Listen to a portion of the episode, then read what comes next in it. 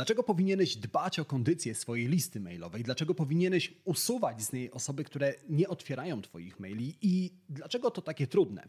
Oraz dlaczego wiele osób, w tym być może również Ty, ma w domu przedmioty, których nie potrzebuje? O tym wszystkim porozmawiamy w dzisiejszym odcinku podcastu Marketing z Głową. Zaczynajmy. To jest podcast Marketing z głową. Źródło wiedzy dla przedsiębiorców, handlowców i marketerów, czyli dla osób, które chcą sprzedawać lepiej i chcą sprzedawać więcej. Zaprasza Łukasz Chodorowicz. Zanim zaczniemy, pamiętaj, że więcej informacji o tym, jak zrozumieć klienta, jak robić lepszy marketing i jak więcej sprzedawać, znajdziesz w moich newsletterach. Tak, są dwa. Jeden darmowy, drugi płatny. Linki do obu znajdziesz w opisie tego odcinka podcastu. Zerknij, poczytaj i dołącz do tysięcy przedsiębiorców, marketerów i handlowców, którzy co tydzień dostają zastrzyk wiedzy, dzięki której ich firmy rosną jak na drożdżach. Edwina Lenda poznajemy w latach 40. ubiegłego wieku w nowojorskiej bibliotece. Lend studiuje książki na temat światła i chemii, a informacje, które znajdzie w książkach, pomogą mu wpaść na pomysł wynalazku, który zrewolucjonizuje fotografię. A wszystko zaczęło się w roku 1943, gdy Land wraz z rodziną spędzał wakacje w Meksyku. Land był zapalonym fotografem, a fotografia, bo o tym musisz wiedzieć, w tamtych latach wyglądała inaczej niż dziś.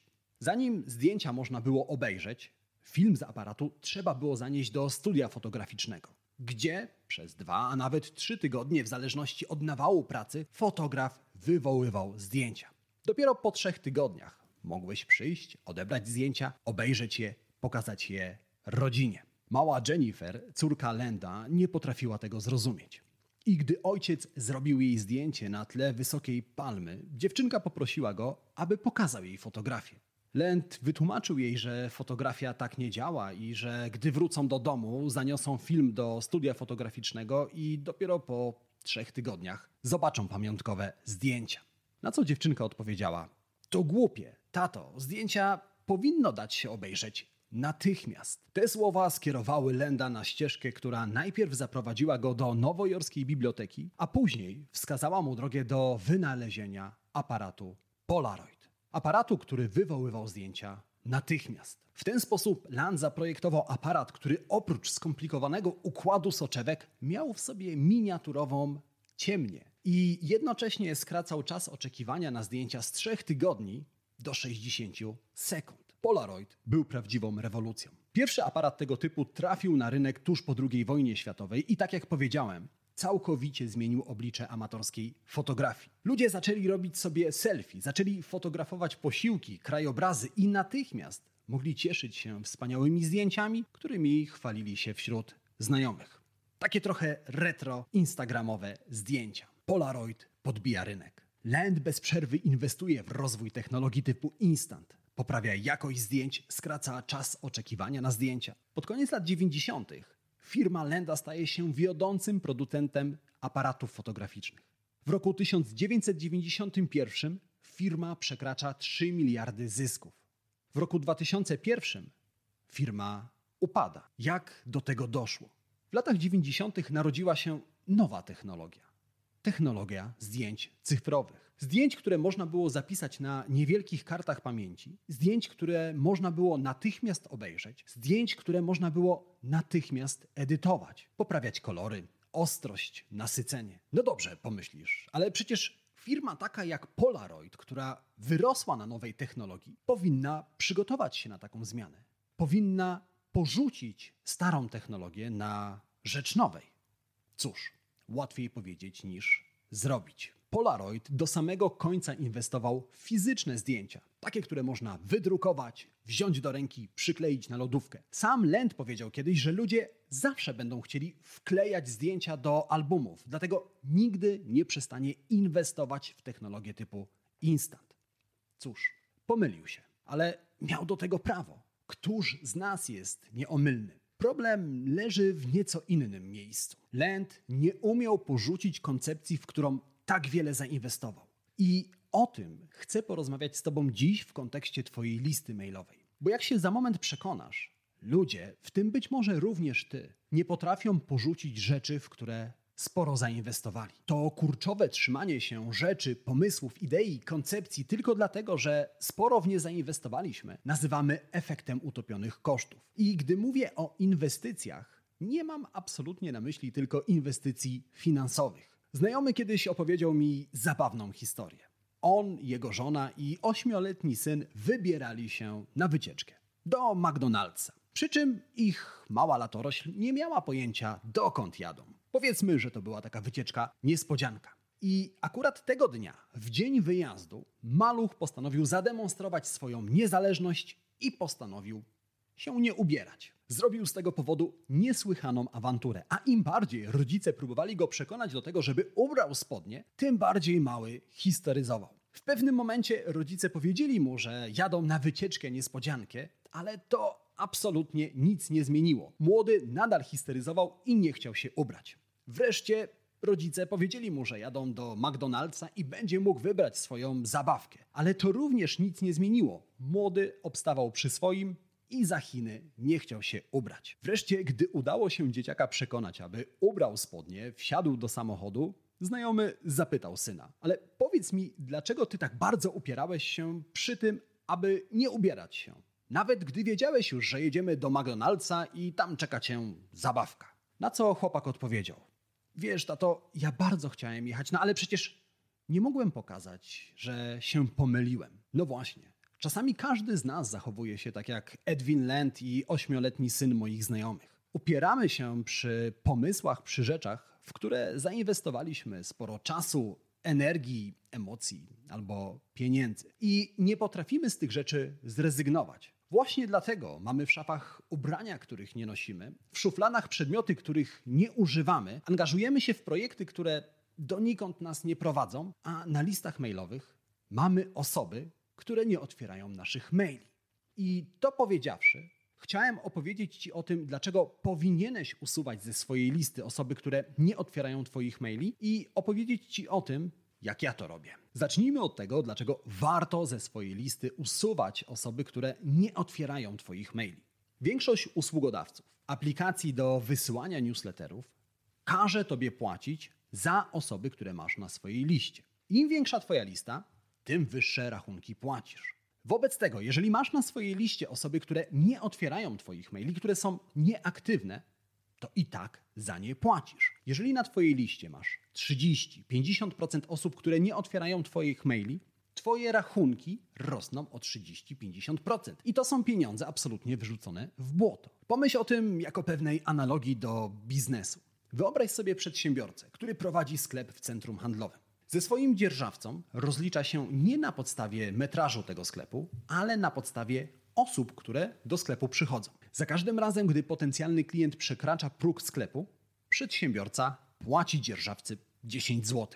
I teraz, jeżeli do tego sklepu przychodzą osoby tylko po to, aby się rozejrzeć, albo przychodzą osoby zimą, które chcą ogrzać się, bo w sklepie jest ciepło, a latem przychodzą tylko po to, żeby schłodzić się, bo w sklepie pracuje klimatyzacja, to takie osoby generują puste wejścia, generują koszty, ale nie generują zysków. I z Twoją listą mailową jest podobnie. Jeżeli utrzymujesz na niej osoby, które nie otwierają Twoich maili, to na takich osobach nic nie zarabiasz, a te osoby generują koszty. I to jest pierwszy powód, dla którego powinieneś usuwać ze swojej listy osoby, które nie czytają Twoich maili. Drugim powodem jest to, że takie osoby zaniżają statystyki Twojej listy. Statystyki dostarczeń maili, statystyki otwarć tych maili i statystyki kliknięć. A maile wysyłane z takich list najczęściej wpadają do spamu. No bo spójrz, jeżeli ludzie nie otwierają Twoich maili, to dla Twojego usługodawcy, dla firmy, za pośrednictwem której wysyłasz newslettera, to sygnał, że piszesz o rzeczach, które ludzi nie interesują. A w takiej sytuacji coraz więcej Twoich maili będzie wpadało do spamu. W skrajnych sytuacjach usługodawca, taki jak na przykład MailChimp, z którego ja korzystam, może zablokować Twoją listę, ponieważ masz na niej wiele osób, które nie otwierają Twoich newsletterów. Wyobraź sobie, pewnego razu wstajesz, chcesz wysłać newsletter, a tu okazuje się, że nie możesz, bo usługodawca stwierdził, że Twoja lista jest tak słabej jakości, że całkowicie zablokuje Ci możliwość wysyłki newslettera. A więc te dwie rzeczy to główne powody, dla których powinieneś dbać o higienę swojej listy mailowej i usuwać z niej osoby nieaktywne. Jak wobec tego się do tego zabrać? Jakimi kryteriami mierzyć osoby, które powinny z takiej listy zniknąć? Opowiem Ci o tym, jak ja to robię. Osoby, które u mnie pretendują do tego, żeby z listy całkowicie zniknąć, muszą spełnić trzy warunki. Wszystkie trzy warunki. Pierwszym kryterium jest to, że do takiej osoby musiałem wysłać co najmniej 20 maili. Dlaczego nie dwa? Dlaczego nie pięć? Bo gdy wysyłam takiej osobie tylko dwa albo pięć maili, to oznacza dwie rzeczy. Po pierwsze, taka osoba zapisała się na moją listę stosunkowo niedawno, a po drugie, mam zbyt mało danych, aby stwierdzić, czy ta osoba będzie wartościowym subskrybentem, czy jednak nie rokuje zbyt dobrze. Ale jeżeli do takiej osoby wyślę 20 maili, to mam już całkiem sporo danych, na których mogę pracować i mogę na podstawie tych danych wyciągnąć całkiem rozsądne wnioski. A więc to jest pierwsze kryterium. Co najmniej 20 wysłanych maili. Ale taka osoba musi spełnić jeszcze jeden warunek. A mianowicie musi nie otworzyć żadnego z tych wysłanych maili. Jeżeli wysłałem do kogoś 20 maili, ale żaden z tych maili nie został otwarty, to jest to absolutnie dla mnie sygnał, że taka osoba nie jest wartościowym subskrybentem. To zapala wielką czerwoną żarówkę, którą, uwaga, trzecie kryterium może zgasić. Bo jeżeli wysłałem do tej osoby 20 maili, żaden z tych maili nie został otwarty, ale uwaga, ta osoba jest moim klientem. To znaczy, wcześniej kupiła jakikolwiek mój produkt, umówiła się na konsultację, to mimo wszystko chcę ją zostawić na swojej liście. Bo nawet jeżeli nie otwiera ode mnie maili, jest całkiem spora szansa, że kiedyś coś jeszcze kupi. A więc to są te trzy kryteria. Pierwsze, musiałem do tej osoby wysłać 20 maili. Wszystkie 20 maili nie zostało otwartych i ta osoba nie jest moim klientem. Jeżeli ktokolwiek spełnia te trzy kryteria, to automatycznie mógłbym tą osobę usunąć. No ale jest jeszcze jeden problem. A mianowicie programy pocztowe nie radzą sobie zbyt dobrze z rejestrowaniem otwarć maili. To znaczy, jeżeli ktoś otwiera Twojego newslettera w Outlooku albo w innym programie pocztowym, to jest całkiem spora szansa, że pomimo, że otworzył Twojego maila, Ty nie będziesz o tym wiedział. Dlatego zanim usunę osoby z tej listy, które pretendują do tego, aby usunięte zostać, robię coś jeszcze. Wysyłam im ostatniego maila. Maila, którego staram się zatytułować jak najbardziej clickbaitowo. Tak, aby ta osoba z jak największym prawdopodobieństwem kliknęła w tego maila. I takiego maila tytułuję bardzo często na przykład tak. To już pożegnanie, odchodzę. W każdym razie chcę mieć pewność, że zaszokowałem w jakiś sposób odbiorcę, że wywołałem pewne emocje, tak aby ta osoba zajrzała jednak do tej wiadomości. I w treści maila jasno piszę o co chodzi.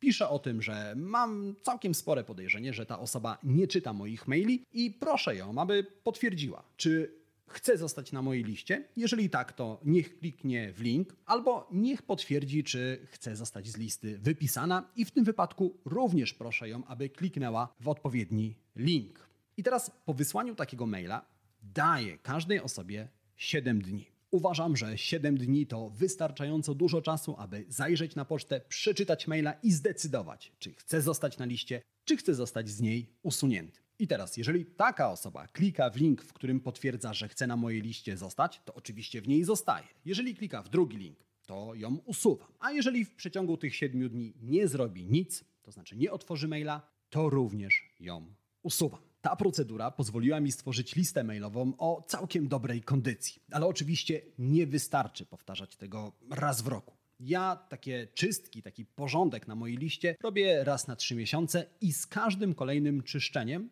coraz mniej osób usuwam. I teraz, żeby nie zostać gołosłownym, powiem Ci, jak wyglądają moje statystyki w zestawieniu ze średnią branżową. Według raportu, który przygotowała platforma do wysyłki newsletterów Freshmail, średni open rate newsletterów marketingowych w Polsce, czyli stosunek otwarć do wysłanych newsletterów, wynosi 23%. W przypadku mojego newslettera open rate wynosi 43%. Natomiast jeżeli chodzi o współczynnik kliknięć w maile marketingowe w Polsce, to ten współczynnik wynosi 3,25%. W przypadku mojego newslettera ten współczynnik wynosi 7%. A więc, jak widzisz, dzięki tej procedurze, dzięki zachowaniu odpowiedniej higieny mojej listy mailowej, wskaźniki wyglądają całkiem nieźle. I właśnie dlatego zachęcam Cię do tego samego. Do tego, abyś regularnie czyścił swoją listę mailową z osób, które maili nie otwierają. A ponieważ dolecieliśmy do końca dzisiejszego odcinka, mam dla Ciebie trzy rzeczy, które warto zapamiętać. Naturalnie zdradzę Ci je zaraz po dwóch szybkich prośbach. Ta pierwsza jest taka. Jeżeli znasz kogoś, komu ten dzisiejszy odcinek podcastu Marketing z Głową może się przydać, znasz kogoś, kogo może on zainteresować, udostępnij go dalej. Możesz to zrobić na Facebooku, na Messengerze, na WhatsAppie, w mailu. Jakikolwiek sposób będzie świetny. A jeżeli tak się składa, że w tym momencie słuchasz mnie w Apple Podcast albo w Spotify, wystaw recenzję pod podcastem Marketing z Głową. Obie te rzeczy zajmą Ci dosłownie kilka sekund, a dzięki nim wiedza z tego podcastu dotrze do osób, które jej potrzebują. No dobrze. Ale teraz czas na trzy rzeczy, które warto wynotować z tego odcinka podcastu. Po pierwsze, pamiętaj o efekcie utopionych kosztów. Pamiętaj o tym, że czasami trudno nam się rozstać z rzeczami, w które sporo zainwestowaliśmy, ale ta inwestycja, ten trud, ten czas, które w nie poświęciliśmy, absolutnie nie powinien świadczyć o tym, że warto przy nich trwać. Po drugie, pamiętaj o tym, aby czyścić swoją listę mailową z osób, które nie czytają Twoich maili. I po trzecie, rób to regularnie. Moim zdaniem co trzy miesiące to idealny czas, taki optymalny czas, a więc raz na kwartał usuwaj ze swojej listy osoby, które nie otwierają Twoich maili, a dzięki temu Twoja lista mailowa będzie naprawdę zdrowa.